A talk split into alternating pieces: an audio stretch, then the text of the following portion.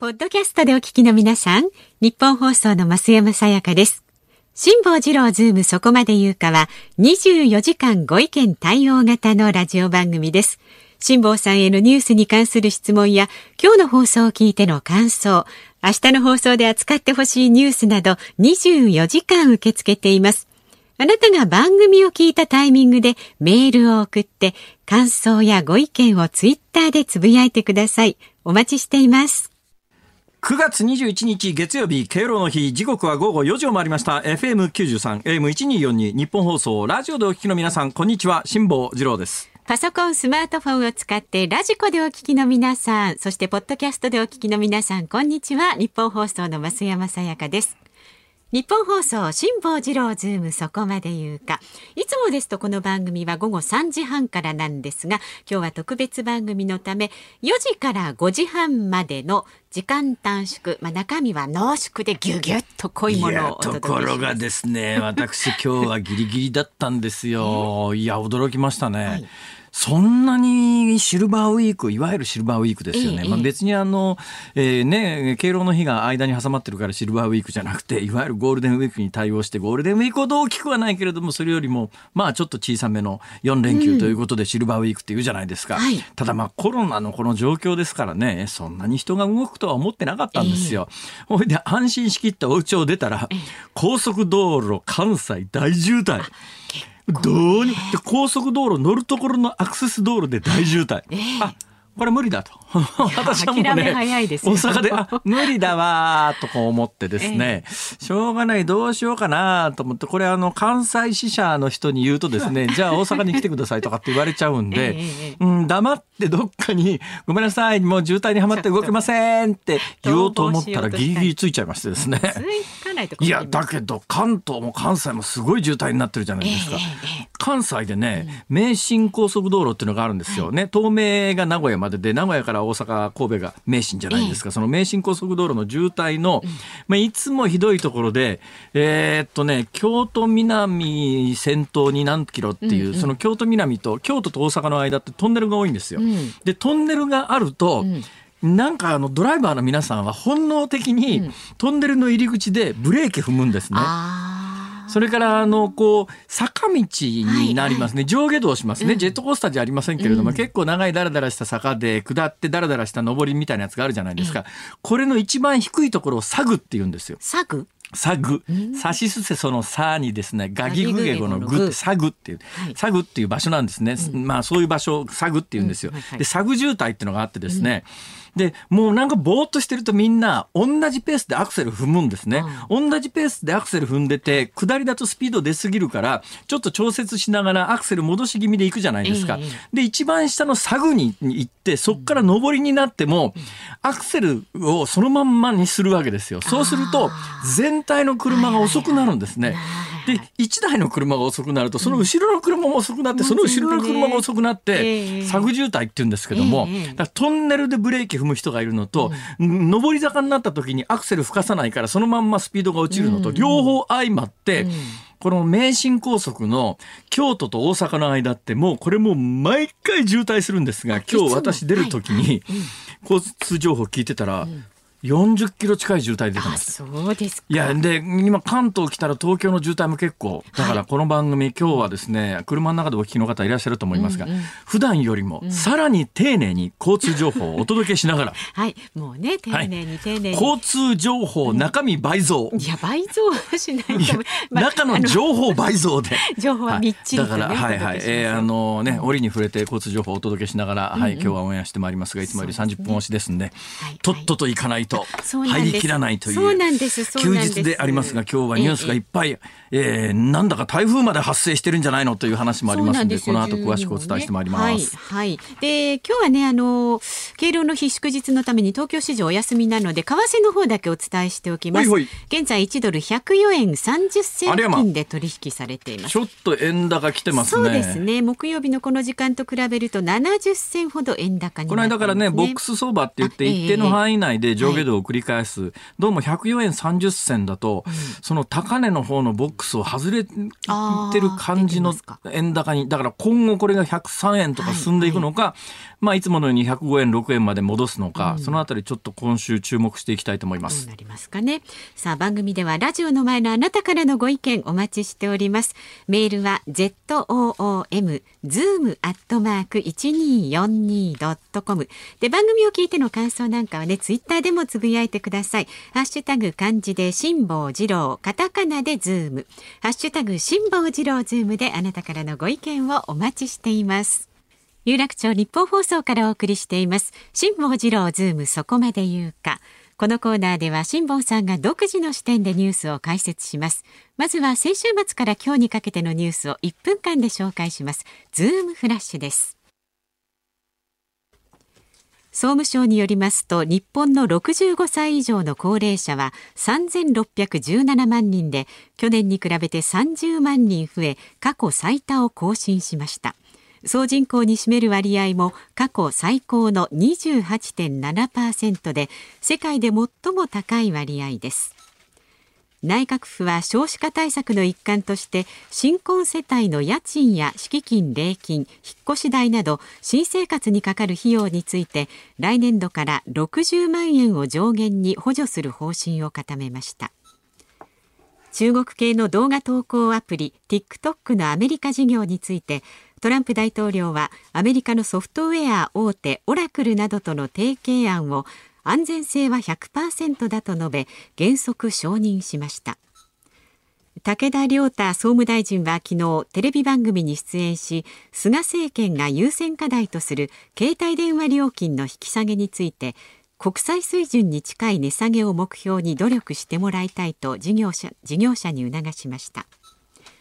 気象庁は今日正午の観測で日本の南の熱帯低気圧が台風12号に変わったと発表しました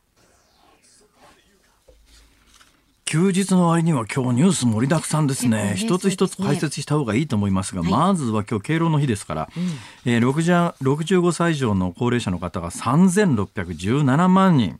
えー、いうことで人口に占める割合が28.7%でいわゆる団塊の世代の皆さんが全員70歳以上になられたということですが、えー、私は今年はまだこの3617万人に含まれませんけれども来ほっといてください。ギリギリ。そこギリギリってわざわざ言うことないじゃないですか。来年あのこの番組を続けていればですねこの番組の中でいやこの3600何万人のうちの一人は私ですって いうことになるのかなならないのかいうことでしかしねそのニュースの次にあった、内閣府は少子化対策の一環として、新婚世帯の家賃礼金敷金引っ越し代などで来年度から60万円を上限に補助する方針という話を聞いた瞬間に、多分今この原稿だけだと、うん、つまり多くのニュースはここの原稿だけなんですよ。でそれ以上細かい条件なんか言わないじゃないですか。はい、でこれ聞いた瞬間に、私など何を考えるかというとですね、ちょっと待てよ。新婚だと65円くれるわけ？ということは、ちょうど私も愛する妻と別れてですよ。ね。で、増山さんも愛する妻と、いや、夫と別れてですよ。ほいで、これ60万円欲しさに、私と増山さんが偽装結婚した時に60万円もらえるのかとか、あるいは高齢者の施設で、これちょっと日本は非常に問題だと思うんですけどもこれ今から20年ぐらい前に大問題になって、えー、結構本とか出たんですけど、日本の高齢者施設って恋愛禁止になってるところ多いんですよ。昔は。最近はどうなのかな、結構ね、ご高齢の方同士が恋愛問題とかということになると、やっぱ施設の中の雰囲気が乱れるとかですね。それは子供じゃないんだからさ。で、ご高齢の方の恋愛事実上禁止してるような高齢者施設結構たくさんあるんです。確かにまあご高齢の方同士でも恋愛感情が元でですね、人情沙汰になったりとかっていろんなことことがあるんですけど、ただ今このニュースをラジオでもしご高齢の方がご高齢者施設で聞いてたら、ちょっと待てよと。ね。新婚世帯の費用を60万円に補助してくれるんだったら、高齢者施設の恋愛の後でですね、男性と女性がおじいちゃんとおばあちゃんがですよ、おい、新婚で60万円くれるらしいぞと。これ60万円もらいに行こうかとか、ね、おばあちゃんに、ほら、トメさん行こうみたいな。ね新婚であれば。60万円どうもくれるらしいぞ、ん。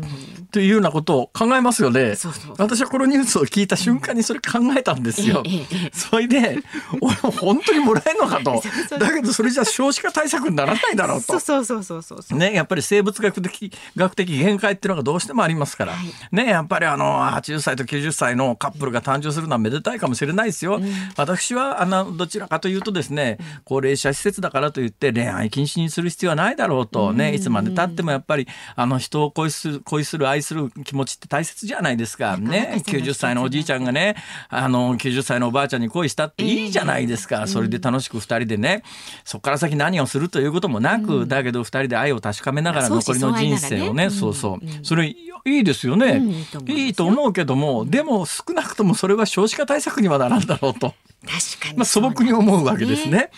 はい。そしたらやっぱりね調べたらはいはい。えー限度がありました。いやそりゃそうですよね、はい、で実はですね今まででも30万円を上限に補助してくれてたんですって。で今のニュースのポイントは、はい。今まで30万円が上限だったものが、えー今方針が固まって、えー来年度から60万円が上限になりますよというところに、はいにえー、味噌があるんで,、はい。でなおかつですね今までも年齢制限があったんですって。ただ今までの年齢制限は34歳。婚姻日の年齢が夫婦ともに34歳以下という。夫婦ともに。34歳以下って。34あなんかすごい不満そうですね。いやなんかちょっとなんかまあ、うん。そうですね。ねえだってさ、少子化対策のまあ、仮によ、仮によ、例えばよ、ええまあ私は別にそういうことがいいとは言わないですけども、仮に、例えば50歳の親父がですですよ、えー、25歳ぐらい年の離れた女性と結婚するケースだってないとは言えないよね。ね50歳と25歳で、はいはい。まあ女性の側が25歳の場合には、十分少子化対策になる可能性がないとは言えないですよね。はないとは言えない、ないとは言えないね。で、それ、それでもいいじゃないかと思うんですが、このケースは出ません。はいこれ今までも出ませんでした。婚姻日の年齢が夫婦ともに34歳以下であること、えーこれがですね、来年度から条件が緩和されて、39歳以下に緩和されるそうです。両方ともあれだからそうですね、えー婚姻日の年齢が夫婦ともに39歳以下であることと。だからさっきの50歳と25歳は無理ですね。いや、まあ、何もこんな、こんな例を わざわざ作り出すことはないんですけど。でもどっかで線を引かなきゃいけないまあわけそういうことですね。で今までは世帯年収が480万円だったんですが、480万円未満だったんですが、これは来年度以降世帯年収540万円未満。で、若いカップルで39歳以下、まあ夫婦共働きでどっちかの所得所得所得が多ければ540万円を突破する可能性はありますけれども、ただまあ、若いカップルで世帯年収540万円ある家ってそうそうないですから。だからほとんどの実は若いカップルは、この対象になりそうなんですが、まあ。もう一つ条件がありましてですね、婚姻新生活支援事業というのを実施している市区町村に住んでることが条件なんです。全国的全だからこれ基本そうなんです。基本的に自治体がそういう制度があるところに政府が補助金を出しますというシステムなんで自治体にその制度がないと話にならないんで、はい。その自治体にその制度があるかどうかはこれはあの政府その他のホームページで出てますからね、まあ、確認していただければいいと思いますが、まあ、この制度に多分ね順じてどこの自治体も似たような制度は設けてるはずなんで、ただ今多分日本でおそらく若年層で結婚されて一定以下の世帯年収の場合には、まあ、今まで30万円ですけど来年からは60万円出るよということは知っておいた方がそうですよね。はい。知らないと申請しないとね対象にならないですから。だからまあ知っておかれてもいいんじゃないかなということで言うと残念ながら私は高齢者施設の恋愛に関してはあの認める側の立場での人間ではありますが。はいはい本当にこれね、最近の事情はあんまりニュースにならないから分かりませんけれども、ちょっと一昔前は、日本中のほとんどの高齢者施設は現金だったんですおじいちゃんとおばあちゃんが付き合うのは。うん。ああ風紀が乱れるとかねっていう話で私はそういう制限はかけない方がいいと思いますけどね。だけど、まあ、管理すいわゆる管理する側からすると大変らしいっていう話は聞いたことはありますけれども、ええ。まあ、そういう意味では世代を超えて恋愛は素敵ではなかろうかと。なんか一番目がキラキラしてますよね 今この話してる時がね。さっきの打ち合わせの時からずっと見ててなんとなくこう。何を言ってんですか。今日はですね東大阪でね飛行機乗り遅れそうになって、もう全速力で空も駐車場からですね、ええ。それでいうと駐車場もですね、あの空港の駐車場がですね、ええ公的駐車場なんですけれども、まあ、公的っていうか今まあ空港の経営が民営化されましたから一昔前は完全に公的な機関だったんですけど、今民営化されて、まあ、一応民間なんですけど、まあ、言っちゃなんですけど伊丹空港とか関西空港の駐車場ってそこそこ高いんですよ。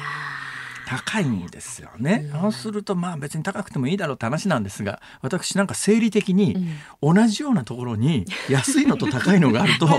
安いのを選んでしまうというところがあってですね。うんいいんじゃないですか、まあ確かに空港の駐車場はええ。目の前にあるから便利なんだけども、ええ。私ある時にですね、はい。まあこれ増山さんと一緒に番組やってて土曜日の午後にうん番組やってる時に、はい。その空港の駐車場が満杯でしょうがなくて近くのラブホテルに車だけ止めたことがあったじゃないですか。ね、ラブホテルに車止めて、うん一泊二日で2万円も取られたんですよあの時。辛坊治郎があんなとこから出てくるとそうそう、ラブホテルに車だけ止めてですよ。ほいで、あの、あんまり悔しいから、うん。あの、フロントの前に置いてあったうまい棒を足づかみにしてカバンに詰めて持って帰ってくなるという。大事件があったんですが、ただうまい棒いくら掴み取ったってですね、そうですね。2万円にはならないわけで。そうですね。で、その時に、うん。あの反省をしてですね、はい。これはちょっとあまりにも自分の中に情報が少なすぎると、うん。ね、で今から考えればですねスマホに呼びかけてですね「ヘイなシリー」とかなんか言ってですね 近くの駐車場教えてとか言えば教えてくれるはずなんでですけどそういう知恵も働かなかったんですよ。で、はいいや事前にいろいろリサーチしとこうと思ってそれ以降、空港の周りの駐車場を全部当たったらはい結構民間で安い駐車場がたくさんあるということに気がついて。ねええええそうなんです。で、本当にあと5分歩くだけで、ん空港の駐車場の3分の1ぐらいの値段で止められるとこがあるんですよ。すか？ね、それ5分歩くだけじゃないですか。うんうんうん歩きますよね、普通。歩く歩く歩く 歩きますよね。うんほんでまあ今そこへ止めてるんですけど、はいその5分やすいや5分歩くだけで3分の1の値段になる結構大規模駐車場が、んこのコロナの期間中はガラガラだったんです。はい今日止めようと思ったら、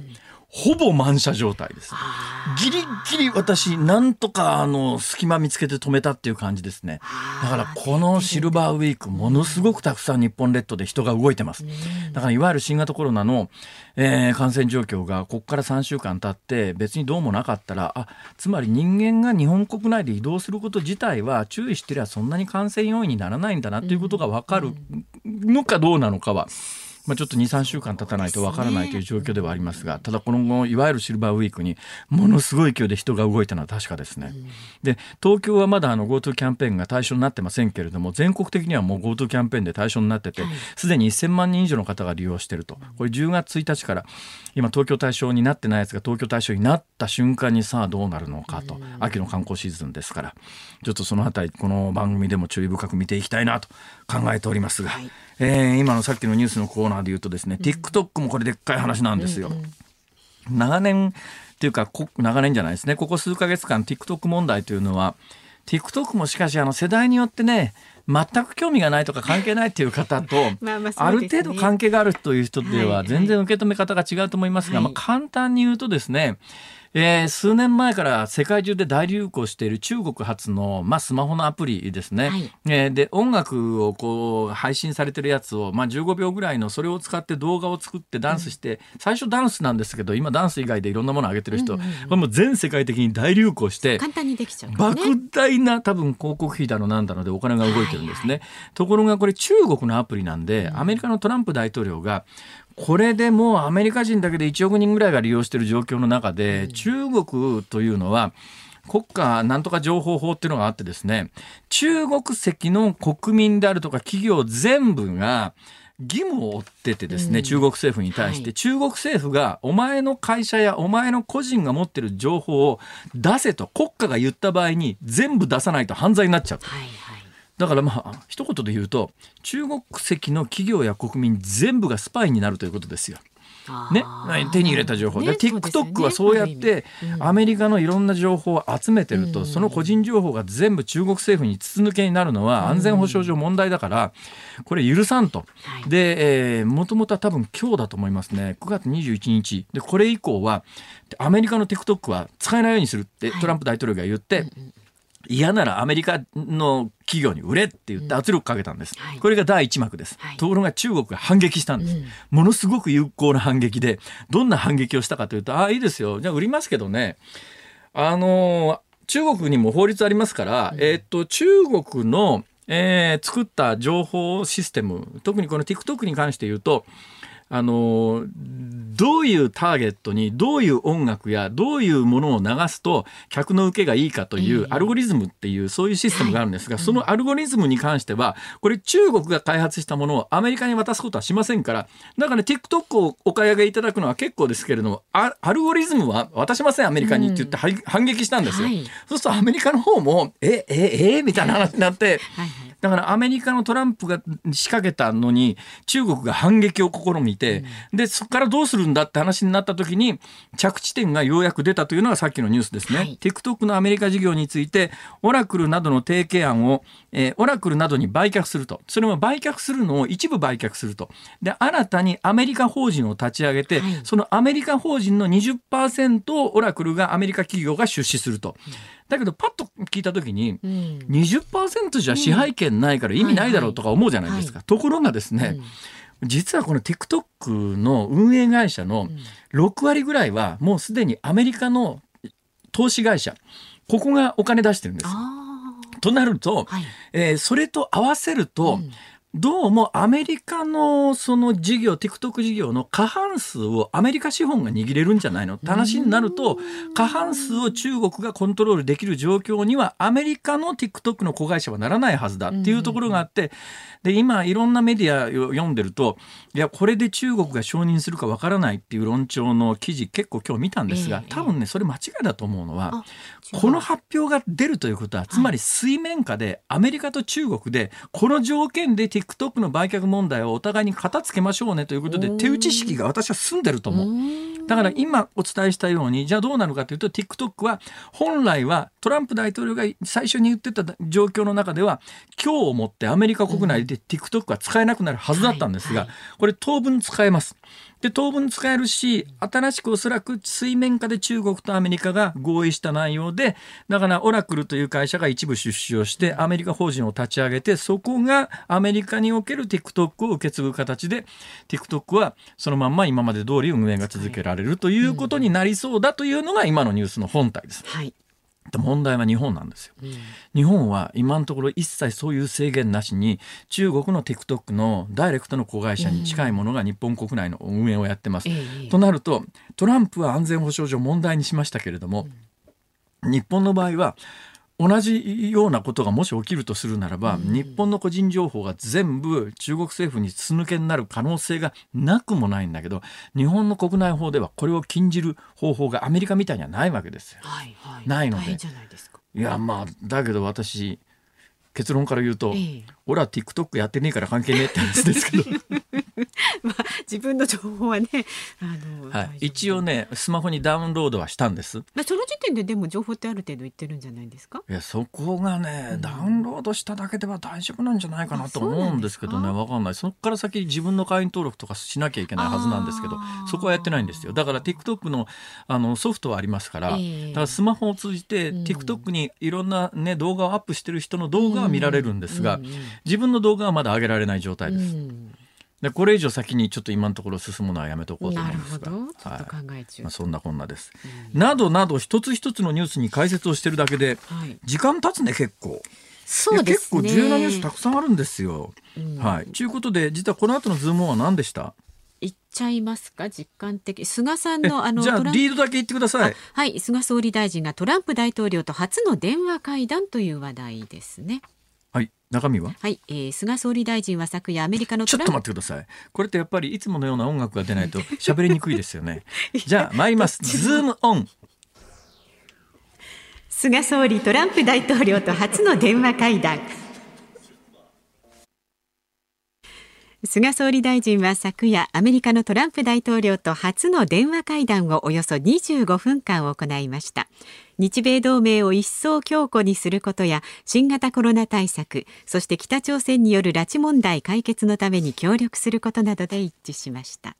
はい、はい、えー、いうことで、まあ、菅さんが初めて外交らしいことをしたということでニュースになっておりますが、う ん、えー、読売新聞最新の世論調査で、菅内閣の内閣支持率74%。高かったですね。いや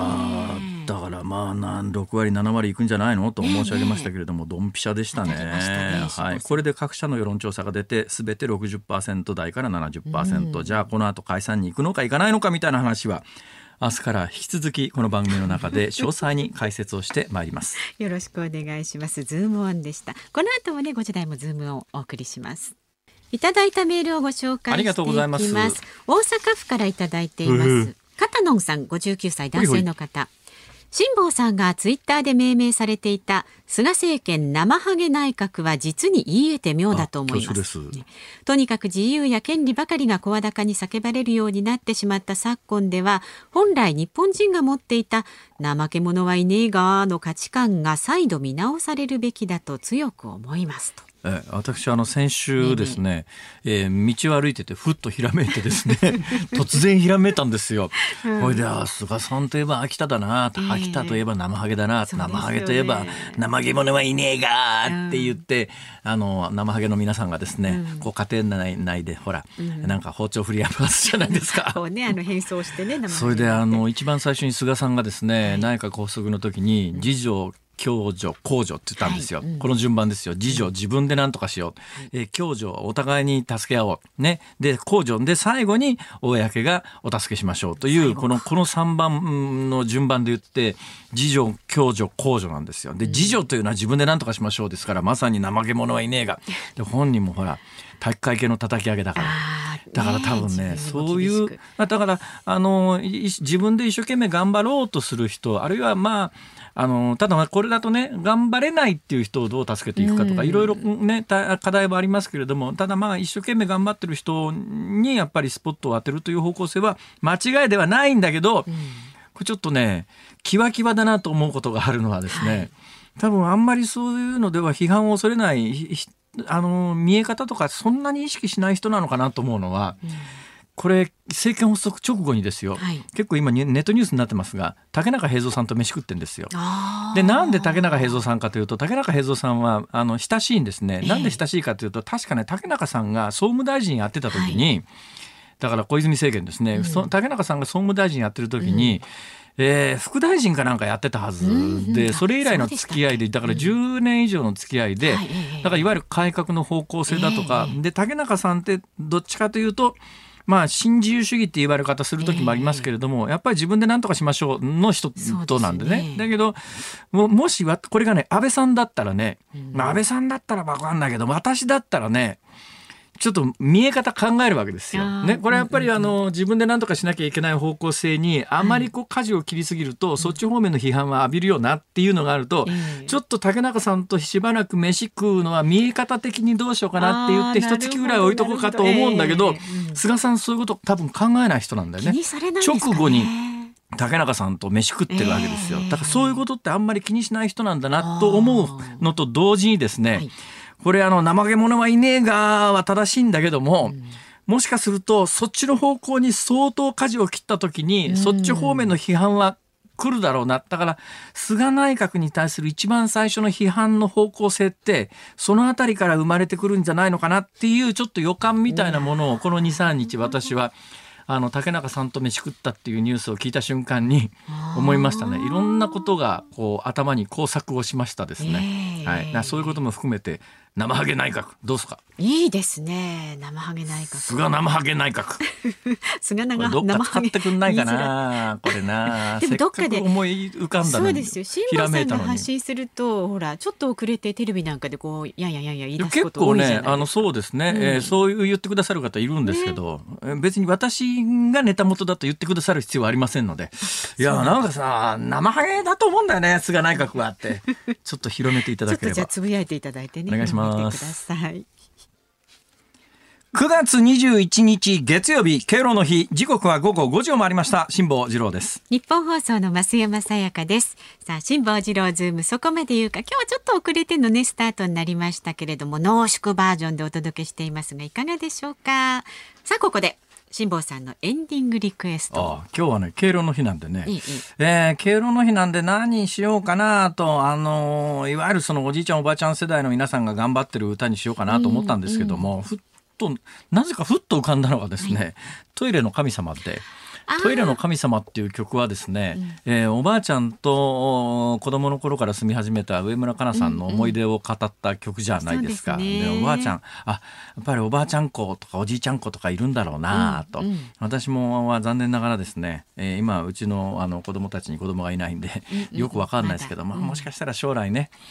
えー、いいおじいちゃんになりたいなー なんて思ったりなんかしちゃったりなんかしてどうでしょうか。いいんじゃないでしょうか。はい、上村かなトイレの神様。ただね、この曲ね、めちゃめちゃ長いのよ。そうですね。泣けるいい曲なんだけど、うん、泣くとこまでかけようと思うと番組終わっちゃうっていう。うまあちょっと触りの部分になりますけれどもね、それでご容赦いただいてお願いいたします。さあ番組ではラジオの前のあなたからのご意見24時間ね受け付けておりますので送ってください。メールは z o o m zoom アットマーク一二四二ドットコムでお待ちしております。ニッポン放送がお送りしています辛坊治郎ズームそこまで言うか辛坊さんが独自の視点でニュースを解説するズームオン続いてはこちらです連続ニュース解説イスラエル国交正常化その2アメリカの大統領首席補佐官は17日 UAE= アラブ首長国連邦とバーレーンに続きさらに5カ国がイスラエルとの国交正常化を真剣に検討していると述べました。えー何ですかその連続ニュース解説っていうのは？まあこういうのお話からイスラエルの建国までのお話を前回していただきだけどね。そんなのさ 毎回ほら、はい、前の回のことを覚えてる人なんかほとんどいないし前の回を必ずしもね今聞いてらっしゃる方が聞いてるとは限らないわけだから、ね、結局のところやっぱり今日これについて解説すると、うん、えー、かなりのところに遡らなきゃいけないんで重複も出てくるだろうという気はするんですが、はい、なぜこのニュースが重要かだけはまず最初にちゃんと語っとかなきゃいけないと思うんですけど、11月3日のアメリカ大統領選挙が迫ってきましたよね。で、11月3日、日本時間だとおそらく11月4日ぐらいになると思うんですけども、アメリカのあと4年間の舵取り誰がするんだということが、うん、まあこの日に決まるわけですけれども、ここへ来てですね、トランプ大統領が、先行する民主党のバイデン候補を猛然と追い上げてるんです。ね、うん、この今日のニュースの、えー、コーナーでもお伝えした例の TikTok に関する話なんですが、はい、えー、さっきのコーナーで言わなかったんですが TikTok に関してもう一つ重要なことはこれで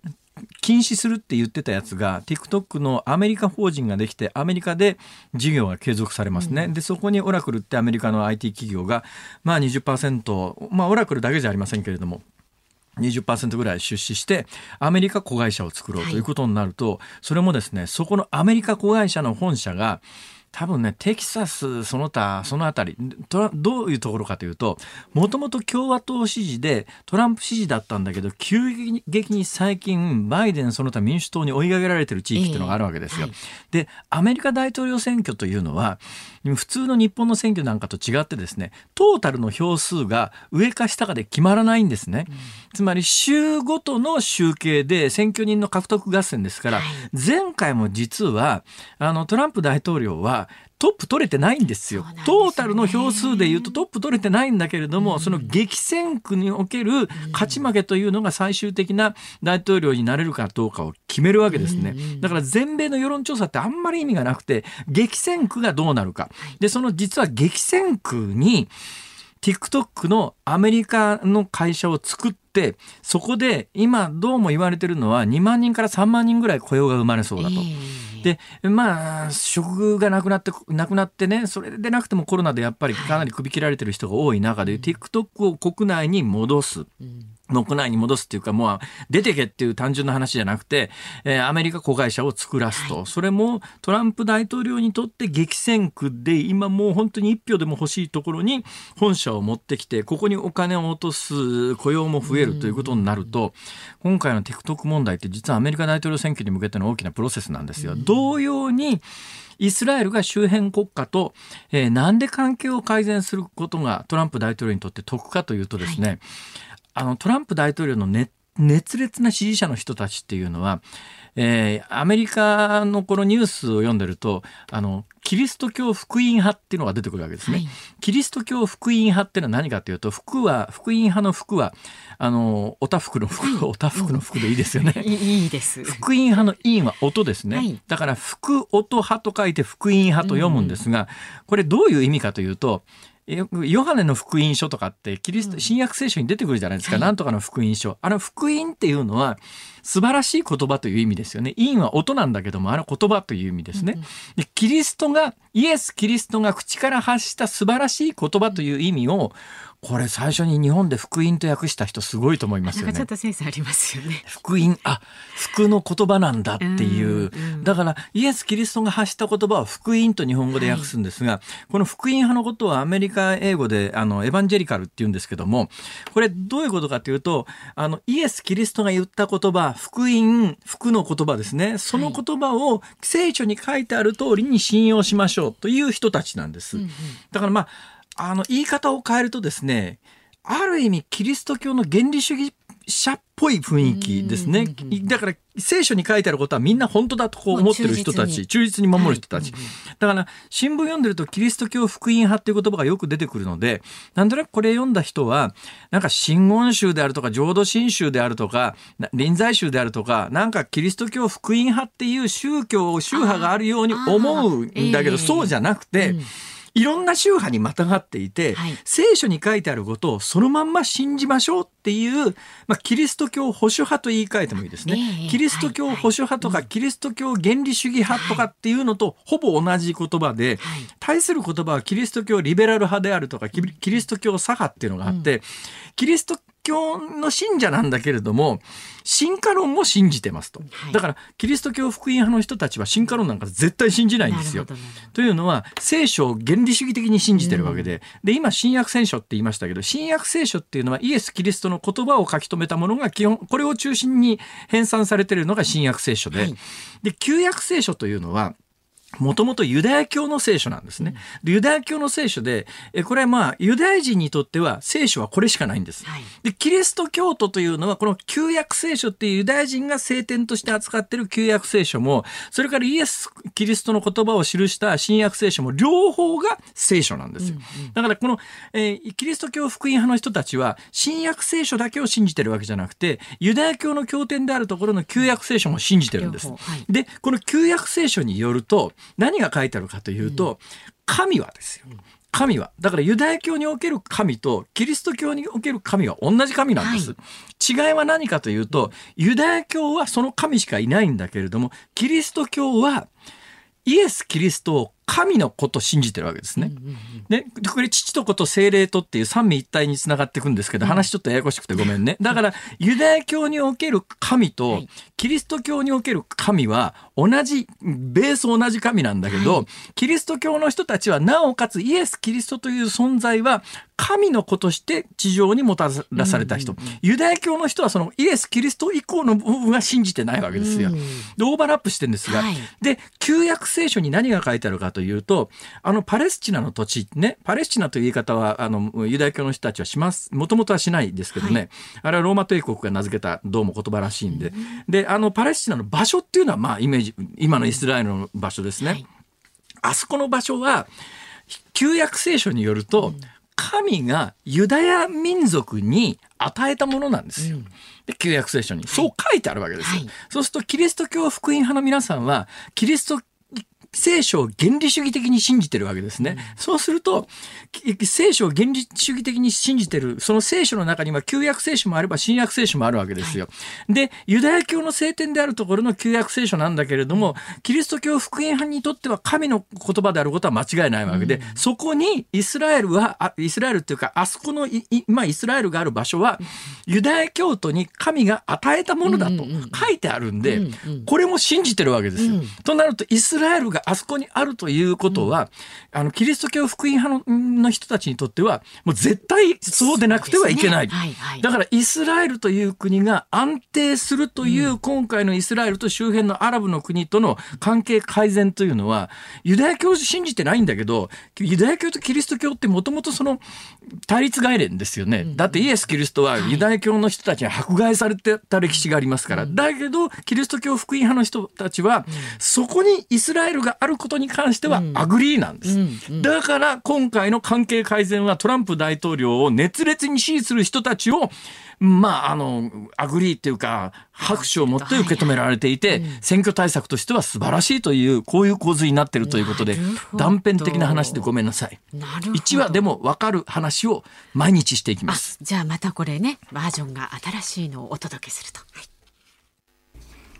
お送りしているのは上村かなでトイレの神様であります。えおばあちゃんの思い出をね、うん、えー、9分にわたって歌い上げるという、これもラジオで全曲かけようと思うと コーナーが一つぶっ飛んでしまうという。そうですね、たっぷりなかなかラジオでね、フルコーラスをおかけする機会はないですか。うん、これズームオンのコーナーを一つぶっ飛ばせば全部かけられるということですけれども。いや、そうじゃなくて、全部聞きたいな。あ、無理だわ。あと1分半しか残ってないわ。あとちょっとしか聞けないです。はい、すいません。お聞きのニッポン放送、この後は健康あるある WONDER4を挟みまして、ショーアップナイタープレイボールです。そしてニッポン放送、明日の朝6時からは、飯田浩二の OK 工事アップです。コメンテーターはジャーナリストの長谷川幸洋さんです。で、7時台は、元海上自衛隊特別警備隊の隊員で、今年6月に邦人奪還というね、本を出版されました。伊藤祐靖さんになんか面白そうな本ですけど、読みたいなと思ってるんですが、飯田君に確か貸してって言ったんですけど、なかなかね、